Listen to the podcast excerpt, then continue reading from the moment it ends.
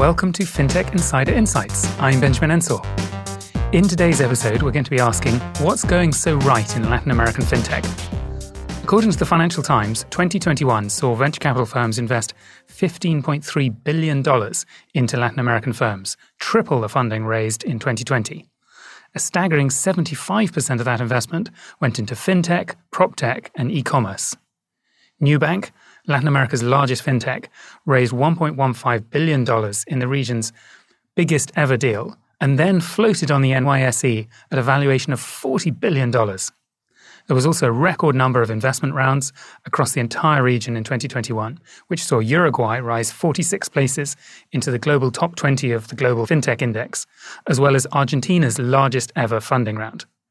So the questions are how did Latin American FinTech get to this point? Is everything really as successful as it seems? And what comes next for um, these huge FinTech markets? So let's get started. As always, I'm not alone, but I'm joined by a panel of amazing guests who can shed some light on all things LATAM fintech. So, first of all, making his FinTech Insider debut direct from Sao Paulo, I'm joined by my new 11FS colleague, Mauricio Magaldi, crypto at 11FS. Welcome to the show, Mauricio. Please, can you give our listeners a little bit of background on you and your role here at 11FS? Hi, Benj. It's a pleasure to be here. Yes, I just recently joined 11FS as the new crypto resident nerd. So uh, my background is mostly uh, financial services across Latin America. I've worked in uh, large banks, small banks, fintechs, and I also do a number of uh, crypto events on the side, mentorship to startups. So we felt that it was good to merge all of that into what we do here at 11FS. So super happy to be here. Thanks for having me. Super excited. Also making their FinTech Insider debut, we are joined by Jag Duggal, Chief Product Officer at Nubank. Thank you so much for being here, Jag. Our listeners are probably pretty familiar with, with Nubank, but can you just give us a quick overview of, of Nubank and your role, please?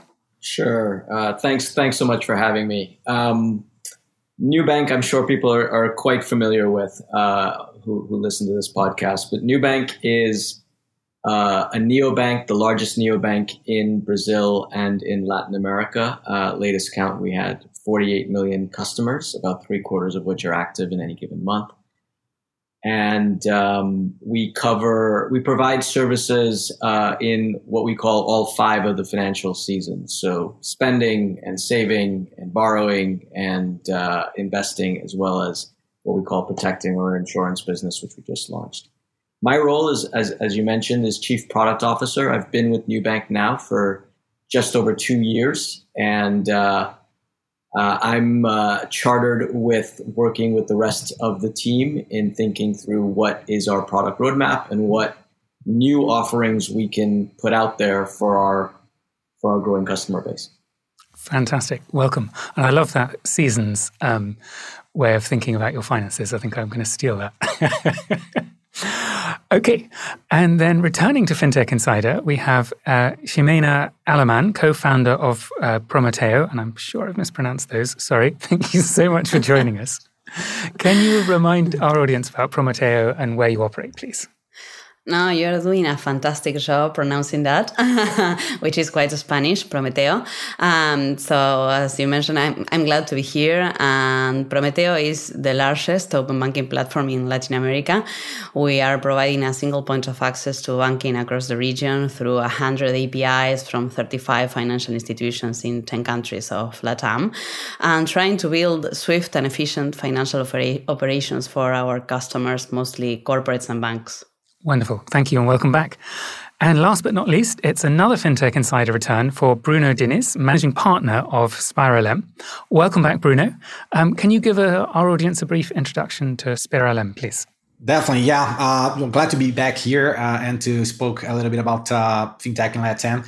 But my company is basically a, a fin- um, an innovation consultancy firm. We focus on helping uh, large corporations into um, innovation, so basically strategy uh, regarding innovation, and also we uh, advise some governmental bodies um, internationally and locally. So basically, um, different um, governments um, and and also their trade uh, departments um, are advised by us in regarding to financial innovation as well. So glad to be back here.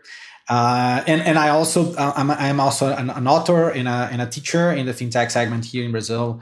Um, and also uh, I direct here locally uh, FData, which is the Financial Data and Technology Association for Latin America. So pretty much involved also in um, into open banking aspects and implementation. Fantastic. Well, it's great to have you all here. So let's let's dive in. So let's let's start by looking at the boom over the last uh, 12 months uh, across Latin America. Um, why has why has fintech done so well um, over the, over the last 12 months in Latin America? What's what's really led led to this boom? Who, who'd like to start? Okay, I can start. I, I, I won't be shy. I'll break the ice. Uh, so I think that uh, there's both uh, a good mix between uh, the size of the opportunity and uh, the quality of the execution. Um, I think that uh, perhaps three years ago, we, we were just talking about um, the opportunity. You know, like um, 70% of the transactions in Latam are cash cash based. Uh, between 50 and 70% of the population in each country of Latin America is unbanked. 90% of the small and medium businesses uh, don't get access to any credit or funding. Uh, so I think that there was such enormous space for disruption in the financial sector uh, that the opportunity was huge and there was plenty of of space to in, you know, and make something out of it. And I think that that was uh, at the beginning what attracted uh, the attention of international investors. And I think that right now what we are seeing is the path of execution, you know, like many great entrepreneurs jumping into arena and building great businesses, you know, like as you mentioned, of course, here Nubank, um, but you have like examples all across Latin America. Uh, of course, I'm a big fan of the local and what they have done here in Uruguay. Of course, Prometeo. Uh, and then you have Kushki in Ecuador, and you have Ualá in Argentina, and a lot of companies in Mexico. So I think that uh, for me, it's the mix between the opportunity and the execution. Bruno, do you, do you agree with that, or do you have a different view? Yeah, definitely. I think uh, Ximena is is is generally right uh, in in her view, and and I would also add to that the the evolution of the regulatory landscape. I believe that we in different countries and, and Brazil especially, which we uh, I'm based in, in São Paulo, uh, I think there is a, a, huge evolution on, on that. I think that it also set the ground to uh, more players to to be uh, you know to have a clear view of of what is possible what is not possible because in many cases uh, a regulation might be hindering uh, the evolution of fintech in some places. Uh, and brazil i think got it right. Mexico got it right uh, in, in a certain point as well. Um, there are other countries that are evolving in this aspect but uh, pretty much I believe the investment in the region is drive, driven by uh, you know the the size of opportunity, as Ximena told, and how uh, you know how much investment we're going to see uh, in each region. It's also depend on on, on regulatory factors, and, and that's I think it's a very important point in the in, in the equation as well. Jag, uh, Nubank operates obviously in, in Brazil, but also in, in Mexico, Colombia, and Argentina, I think. Um, have you seen sort of similar patterns of adoption of fintech and excitement about fintech in the in the different markets? I mean, obviously they're they're very diverse. Are you, you seeing similar patterns across them, or different trends? Yeah, I think you know when we we launched in Mexico almost exactly two years ago, and at the time it was right right after I had I had joined, and at the time we didn't know really what to expect. We didn't know if the the model we had built in Brazil was exportable, and it was a big question actually for for many people about whether Nubank was a Brazilian phenomenon or or really could could could travel. And uh, we have been uh, really pleased with the degree of traction that we've seen in Mexico and now increasingly in Colombia, which is our the third market in which we operate. Um, and I think there's there's a few reasons for that. One of the things, and Ximena uh, touched on this, that I think is true across the region, is as she said, it's it's a very large market of uh, of typically middle income countries. So there's there's a big pool of financial services to to access. But in general, the market has been underserved, unserved entirely, and certainly poorly served for a long, long time. And so there's a lot of latent demand. One of the things we talk about at Nubank uh, that I try to emphasize, for example, with the product teams is is is by analogy. It is not an accident that Toyota came out of post-war Japan. It is not an accident that Walmart came out of rural Arkansas. The customer needs in those particular cases in the auto industry for small cars in in in sort of discount retail uh, in starting in the 60s in in, in Midwest and rural uh, U.S the need was so acute, it almost invited someone to innovate on the customer's behalf. We did some research almost two years ago now at Nubank, customer research, where we found that Brazilians were the most financially anxious people in the world. Really? Wow. And uh, and that anxiety is driven by lots of things: inequality in the society. Um, obviously, COVID exacerbated all of these trends. Uh, in that period in the last couple of years. But that deep financial anxiety we see as an opportunity. Um, we see almost as an invitation and an obligation on our part to serve that anxiety. And we think if we do it well, Brazil, Mexico, Colombia, Argentina, the Latin American region can actually show the way for for what is possible anywhere in the world. I, I, I sit, I'm sitting here today in in the Bay Area, sort of basically in in in the heart of Silicon Valley.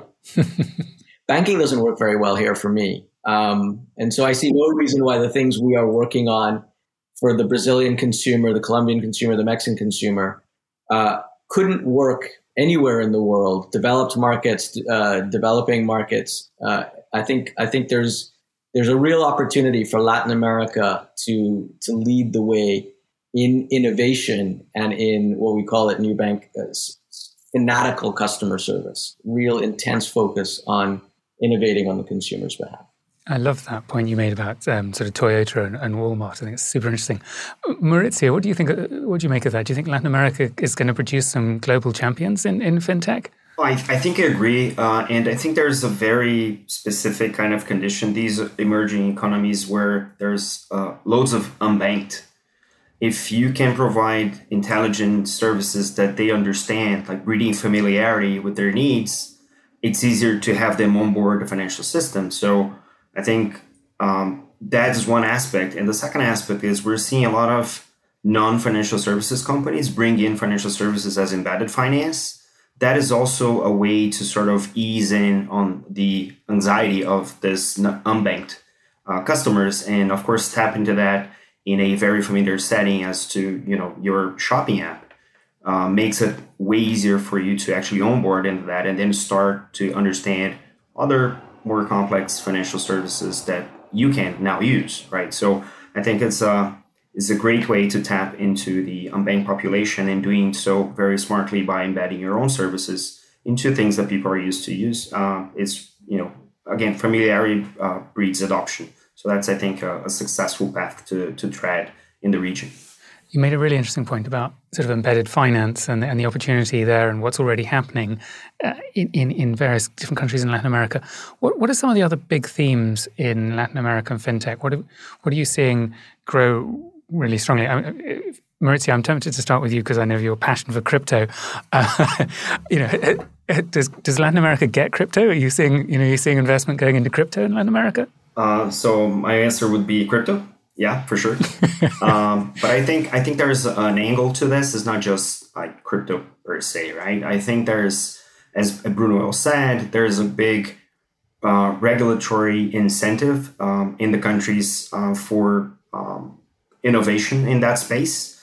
I'm most familiar with Brazil, but I'm seeing a lot of crypto native companies emerge from Argentina. Argentina has a huge Ethereum um, community, which is so productive. Uruguay has a good number of crypto players, smaller but very active. And there's a very specific characteristic in the Latin speaking, uh, Spanish speaking countries in Latin America is that they're smaller in comparison to Brazil. So every entrepreneur in the region has to think at least regionally to reach out from their countries. It's not like I'm going to build my own startup and be happy to go national because national isn't 20 million people. It's so much less. So, of course, in Brazil, the entrepreneurs think about going national because it's a massive continental sized country. But the other countries don't have that footprint. And because also the languages are different, it's not like I'm an Argentinian entrepreneur and say, okay, I'm going to go to Brazil because then now I have a, language barrier that I have to cater to. So what we're seeing in crypto, because crypto by, by nature is global and digital, we're seeing a lot of um, business being built with that mindset that just start off digital, start off global. And the region is being very productive at that. Um, so much that we've seen a lot of investment pour in in the space for the major exchanges. Uh, one glaring example is Mercado Bitcoin, which is the largest exchange, crypto exchange in Latin America. They are very close to regulators. They are very close to the education aspect. They have an academy of their own to teach uh, crypto to people. So I think uh, crypto is definitely one that I'm seeing not only have a lot of traction in terms of growth, but also investment and the type of business that are being built are naturally global and digital. So I think that's another sort of growth avenue for the region in that aspect. Got it. Um, I'm not quite sure who come to next. Um, maybe maybe Bruno. Did you see any other themes? You, you talked about the regulatory boost to, to fintech. Any other fi- themes that have come through strongly in the past year? Definitely. Um, and, and adding to to some of uh, of the things that uh, Mauricio said, I believe that, that banking as a service is something that grew largely in, in, in last year. Uh, I, I, believe that we have still a, a, a very interesting push in, in, into um, banking as a service. Uh, and another another thing that I also believe for the region is crypto as a service as the second like phase of it because we, we start seeing like these uh, you know closing the gap between the traditional market and the crypto market. We already have etfs uh, for example here in brazil that, that that leads to exposure in crypto. We have like uh, uh mercado libre in, in, in the region that already like embedded uh, you know crypto functionalities inside of it. Uh, even mobility players like 99, which is Didi, the the uh, the Chinese company that here in Brazil is under the brand 99. They also uh, got the opportunity for, for, for clients to buy crypto. It's just like a movement that we are seeing worldwide. There are lots of, of players uh, in this ma- this market, like Paxos, like uh, MoonPay. Um, so I, I would say that uh, you know banking as a service will still keep growing. Many retailers tapping into the, that, embedding uh, it, you know, different financial uh, services and products to their clients. Uh, and now, you know, as a second step and as an evolution of that, uh, the crypto as a service, as this market get uh, like more, more, more close um, to each other. So I, I, believe that that would be a, a great thing. Okay. Ximena, come in. Uh, I think that uh, on top of uh, what Mauricio and Bruno addressed, uh, I think that uh, infrastructure uh, has been a, a, big play during the last year. Um, I think that something that is related to what Jag was mentioning um, is that in and, and it's so concrete for users. You know, like across Latin America, using financial services, it's it's like a pain for for the final user, and I think that that um, implies that your experience with money is usually so very difficult. And it's not just difficult to earn the money but just to access the money you know to move the money uh, to invest the money to save the money. It's just so like the whole experience around money it's so so difficult and hard. Um, so i think that what fintech is trying to build is a better experience around money. Um, so at the end of it uh, the thing is how do we create infrastructure that we need so that all of, of these new products and services uh, can work together and provide uh, more comprehensive access to financial services for the user. And I think that's why during the last year, we have seen uh, infrastructure become so, such a predominant issue, you know, uh, across like all webinars and panels in Latin America, you know, and everyone talking about open banking, APIs, uh, instant payments, uh, PIX, CODI, um, all of these, what it's trying to achieve at the end of the day is uh, to build a better infrastructure for any new player to jump into the space and provide this better experience uh, for the final user uh, whenever they have to just access one peso, one real. Excellent. Jag, let's come to you for a final point on this and then we'll move on to challenges and opportunities. Yeah, I just wanted to pick up on the point Ximena just just touched on uh, around infrastructure. One of the things that I think has been a a massive trend, a hugely surprising in how quickly it has taken up, and uh, and just something that, that that we've gotten really excited about is on the infrastructure theme is real time payments, and and Jimena touched on Pix in Brazil. There's SPEI in Mexico these real time peer to peer and increasingly uh, P2M uh, payment systems have just grown like wildfire. And the, the populations in Latin America tend to be young. They tend to be extraordinarily tech savvy. Um, they are big markets for all the big tech players. And I think we see a lot of these trends coming together with some of these real time payments, given how penetrated smartphones are into the market. And I think we're really just beginning. I mean, the takeoff of Pix in Brazil, for example, has been phenomenal. I think exceeding pretty much everyone's expectations and, and what we've seen pretty much anywhere else in the world and how quickly it's been adopted.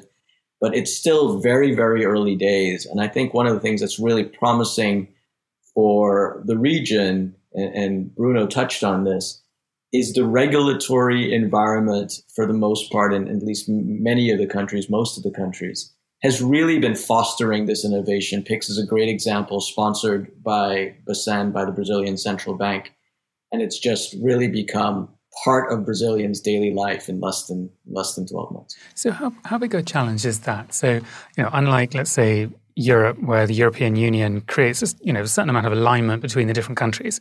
Obviously, you know, Latin America, you've got some very diverse and disparate countries. The regulation is quite different. How challenging does that become? You know, when you're trying to operate across multiple countries, you're trying to d- deliver propositions to different countries. Do we do we need to see more regulatory alignment? How do you even how do you get the regulators in different markets to to work together? Bruno, I think you, you brought up a regulation in the first place. You got a thought here? Yeah, uh, certainly it's not easy because uh, we have different approaches in different countries. I think that there, there are some elements that are present in countries that have more maturity in terms of uh, how they evolved regulation. So we have Mexico and Brazil uh, in the forefront of that, uh, Colombia coming next, I would say.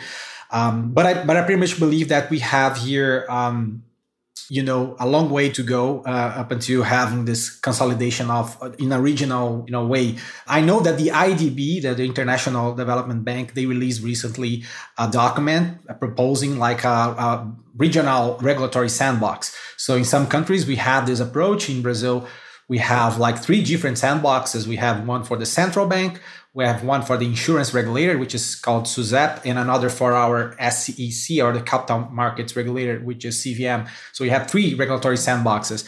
So I pretty much believe that based on this paper by the IDB, that there will be like a possibility for uh, people to start, uh, for regulators to start working in a possibility of framework that would uh, make it possible for this interaction. But uh, uh, up until there, I believe that we still have uh, you know different approaches, and, um, and and and that's not that easy to transpose like a business model to from place one place to another. But anyways. Mauricio, the, the, regulators have a tough job in, in pretty much every market. Um, and it, it's easy to sort of point to regulators in certain countries and say, oh, they're falling behind, they haven't done this, I haven't done that. Um, how do you think the regulators in Latin America are doing? Do you think they're, they're sort of keeping pace with the, with the, the rate of innovation in fintech, or are they starting to fall behind in, I don't know, areas like CDBCs or, or Bitcoin? Or um, how do you feel they're doing as a, as a group? Yeah, so I, I think I agree with Bruno in that regard. And I think one of the things that I believe that are driving the VC money towards incentivizing fintechs across not only Latam but the you know the whole world is the easier the regulatory framework is for the innovation to happen, the more money gets attracted to that region. So geographies that are willing to actually foster innovation would have to work very tightly with the um, entrepreneur market to actually understand what they need for you know for them to foster innovation. And then a vc money will follow right? I think the amount of money we've seen pouring in brazil uh, from vc both in crypto and non-crypto fintechs in the last year or so is directly related to the work that bruno just described for the three major financial services regulators to make way for innovation with the sandboxes. I hadn't uh, seen the report, Bruno, from the from the IBD, but knowing that there's an incentive from like a, a wider organization to actually push uh, a convergence on sandboxes for the region is a massive facilitator towards that goal. And if we are to achieve that, I think there's going to be a lot of you know bigger opportunities for entrepreneurs across the region to actually put you know money to work in in, in that regard to facilitate the you know banking the unbanked as we were discussing. And I'm hoping to see that as well in the sort of a like crypto battleground, like geopolitical battleground. So the first country, a major country, to actually facilitate a regulatory crypto framework will definitely attract uh, a good chunk of the investment globally, and uh, I'm can't wait to see that happening. I'd love to dive into a bit more into the customers and banking the unbanked because to me that's you know the whole purpose of fintech is to to help you know people across the continent uh, Im- improve their lives. You know, so the funding raised by fintechs is fantastic, but is that starting to make a difference to people's everyday lives? Uh, Ximena, maybe I can come back to you. I mean, are you are you seeing that sort of on the ground? Are you seeing that fintech is actually making people's lives better and helping maybe the most vulnerable people in society? Or is it just helping, you know, sort of middle class people who are already doing quite well and now, hey, things are a bit easier on a smartphone? Is it really making a difference to people? Uh, I think that Jag perhaps can uh, talk a little bit more regarding this because it's uh, his field of expertise. Uh, but I definitely believe that uh, that there is, you know, and that you are start that we are starting to see uh, a big chunk of the population being um, newly or recently bankerized and accessing new financial products. Uh, um, of course, that in Brazil there's Nubank, in Mexico there's uh, a, perhaps a bigger mix in neobanks, and of course that they are all participating into this and addressing different customer segments. And I think that at the same time there are different experience experiences across the continent of fintechs providing uh, lending and providing access access to uh, smaller communities, you know, and I'm talking perhaps of experience of Aflore in Colombia, you know, or um, lesser, perhaps popular fintech companies, but that are addressing uh, smaller communities. And I'm talking about uh, experiences of uh, micro lending in Peru, Ecuador, and Colombia. And I think that for these for these particular communities, these experiences are um, like a, a different uh, like uh, have a substantial impact in their lives. Um, as I mentioned, uh, I think that yes, there are uh, perhaps lesser uh, known brands, uh, but their impact is equally important. Jag, what do you think? Do you, do you agree with that? Yeah, you know, I, I, referenced this research we did two years ago uh, about about financial anxiety we were seeing in the market. The reason we charted that research was because you know we have not just as a matter of our mission, although certainly that, but also as a business imperative, uh, an explosive growth agenda that we are trying trying to drive. Nubank has grown in terms of number of customers something like 13x in the last three three and a half years. You don't get to have that growth if you're solely serving the urban millennial middle class, which is where Nubank started and was our core focus for the for the initial first set of years.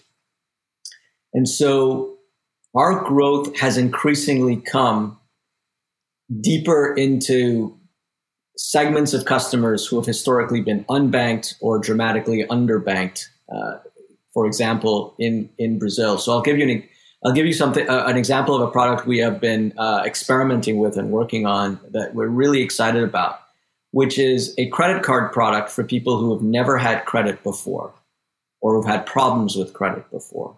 That allows them to not only have a credit card, which is very important and useful, particularly during COVID, um, for buying online, for example, but also uh, is a product that can allow people to build up their credit or rebuild their credit and giving them a first a first step on the ladder uh, of, of access to credit and, and, opportunity. The rates of, of bankerization in Mexico are and don't quote me on the exact numbers, but they are dramatically uh, smaller than they are in, in Brazil, right? They're roughly half, depending on, on exactly what category and statistic you're looking at.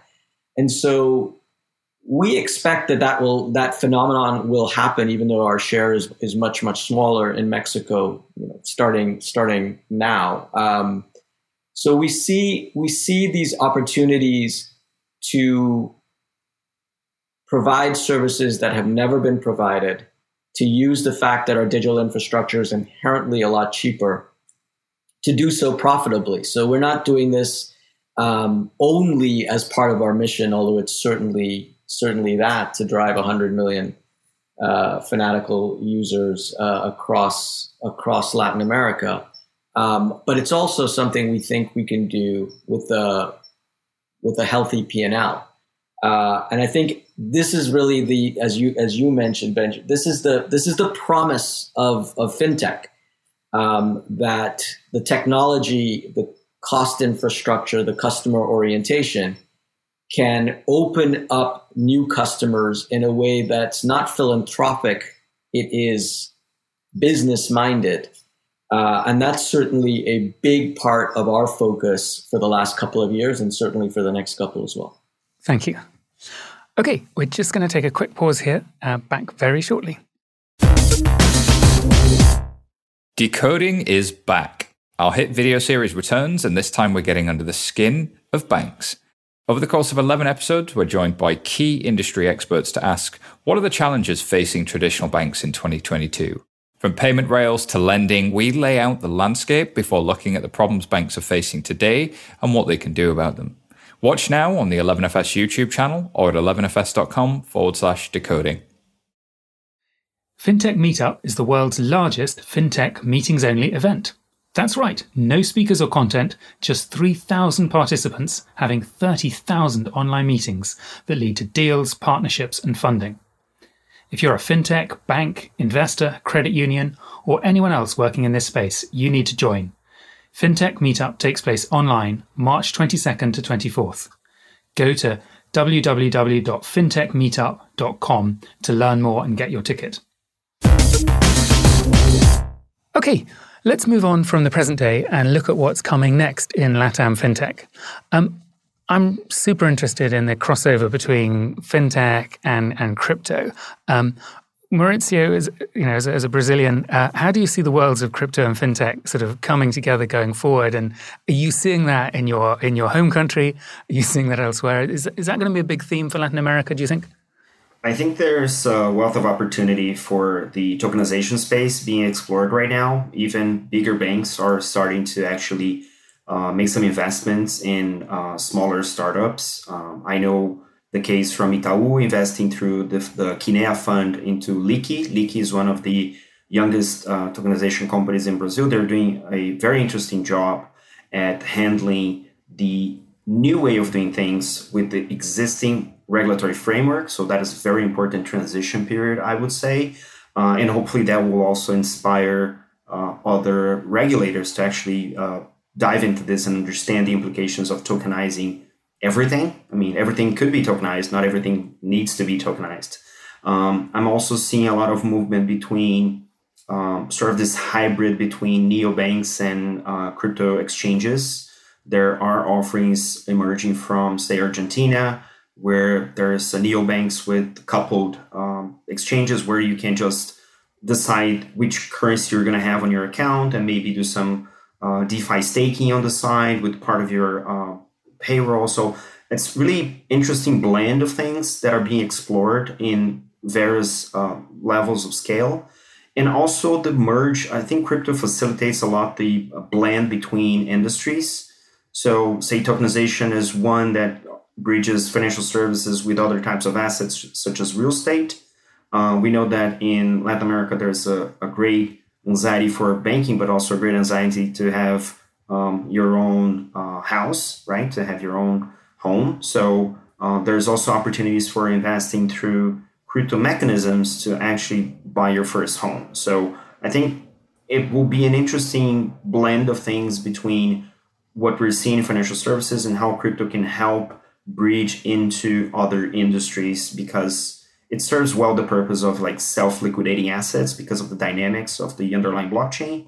So I think it's going to be very interesting to see how these tokenization or tokenized markets are going to move forward. And hopefully we'll see not only big banks tap into this, but neobanks as well, because there's a lot of innovation there that speaks to the DNA of neobanks. And I'm very curious to see what the likes, of course, uh, not to, to, point fingers at uh, Jag, what Nubank's going to do in the space, uh, what other uh, smaller uh, neobanks are going to do. And of course, another battleground between fintechs, neobanks, and uh, incumbents is interesting to see.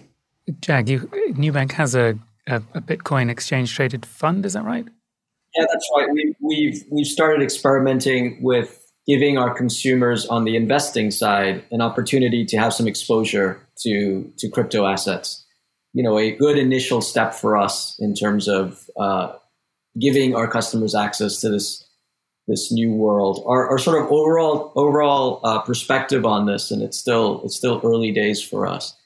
Um, but but Mauricio touched on it. Is this is this is certainly a potentially disruptive technology, whether you're talking about crypto itself, uh, currencies in this form of currencies, or blockchain, or now what we're talking about in Web three. This is, you know, uh, folks have talked about this as a as a new computing platform, analogous to the mainframe era. We will enter a Web three era. And at Nubank, we think of ourselves as a technology company first, financial services company uh, second. So we are always going to look at what the technology can do, but but our mantra from from the company's founding is what's the benefit for the consumer?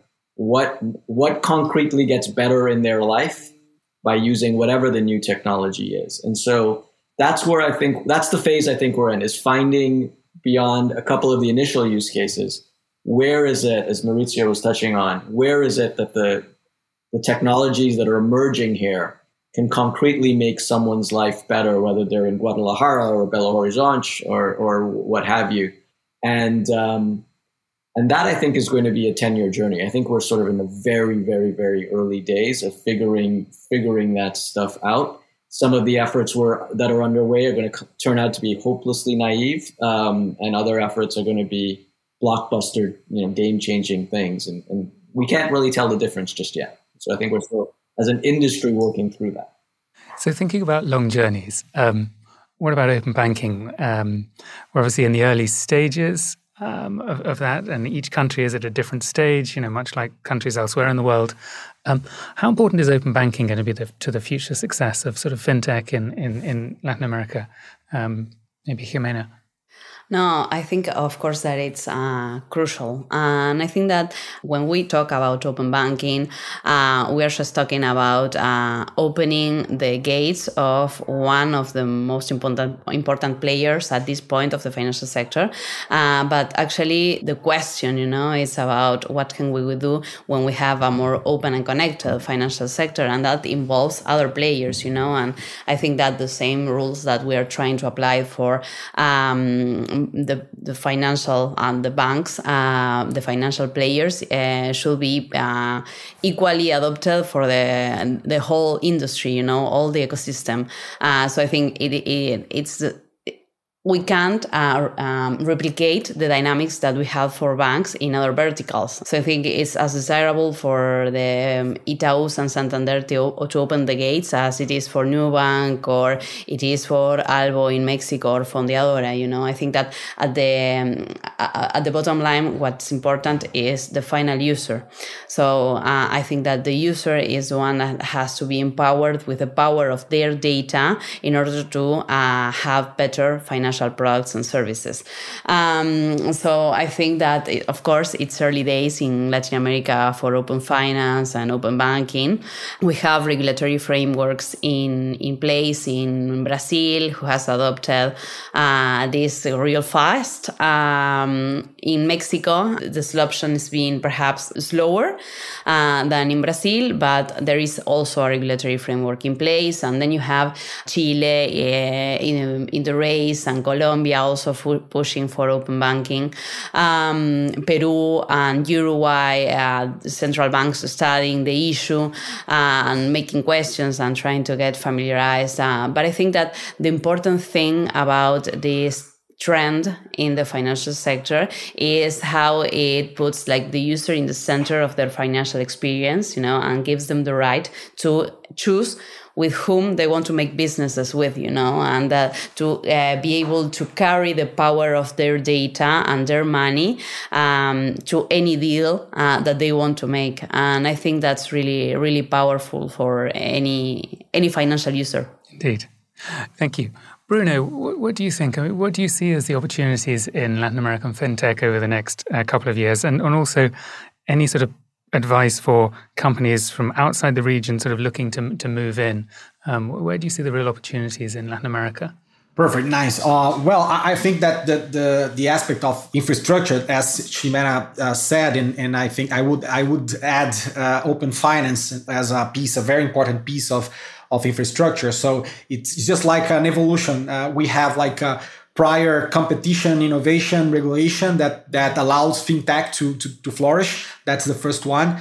And then we have like for open finance to work, we have a data protection rules, so which is a core piece of that as well, which is not directly linked to the financial service, but definitely it's something that uh, uh, uh, got the consequences for the, the, this market. Uh, and then we have open finance. So I think we we're we're having then we have like instant payments like Pix, and it all got mixed up together uh, to unlock possibilities. So that's one piece. And I think that many players that are coming and looking at the opportunity in, in not only Brazil but in the in the region uh, can really uh, take advantage of mixing these different building blocks and trying to make something like new business models and things like that. So there's a lot of things to explore uh, on on the sense.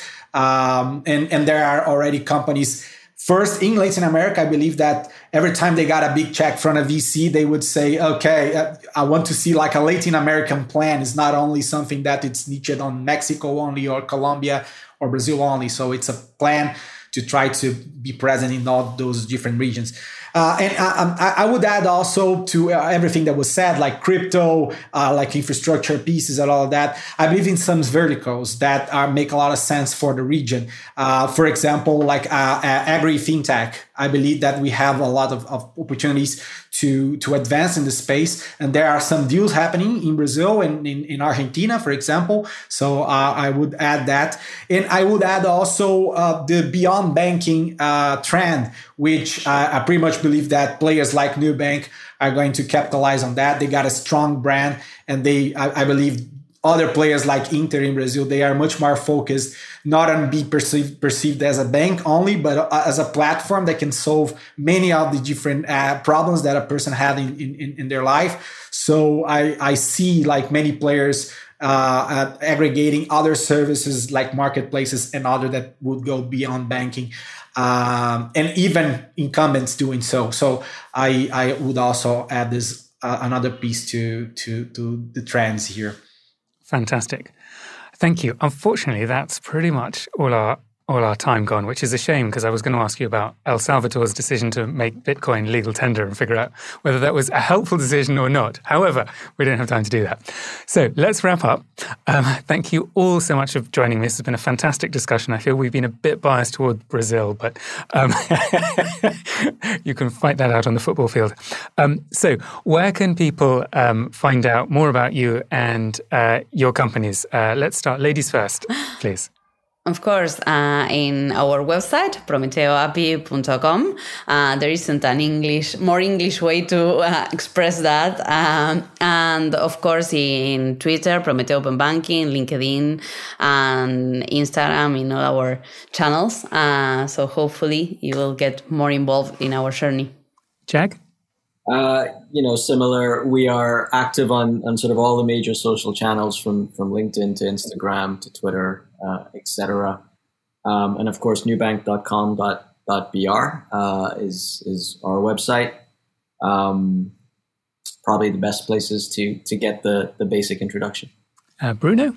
Well, I'm pretty active on on LinkedIn um, and, and and also Instagram, other networks, in Twitter. Uh, so it's just like uh, for for those like Instagram and um, and Twitter is Bruno E V Diniz. So and that's that's how you found me. And if you and if you type like Bruno Diniz and fintech or something like that, I think I'm I'm going to be the only one that's going to show on the on, the search. But that's that's how you can find more about myself and my uh, companies and, and things like that. And Mauricio. So you can find us at 11fs.com, of course. Uh, I'm on Twitter at blockdropspod. And also I'm on Instagram at blockdropspodcast happy to hear from you in all of these channels. And also, I'm also uh, on the LinkedIn where I run into Bruno all the time. and you can find me, Benjamin Ensor, on LinkedIn as well and at 11fs.com. So, thank you all very much for listening. Uh, if you like what you've heard, uh, please subscribe to our podcast and don't forget to leave us a review because it really helps us make uh, these shows better and uh, understand what else you want to hear about. So, if you want to join the conversation, uh, please find us on social media, search for 11FS or FinTech Insider, or email podcasts at 11fs.com. Thank you very much. Goodbye and have a great day.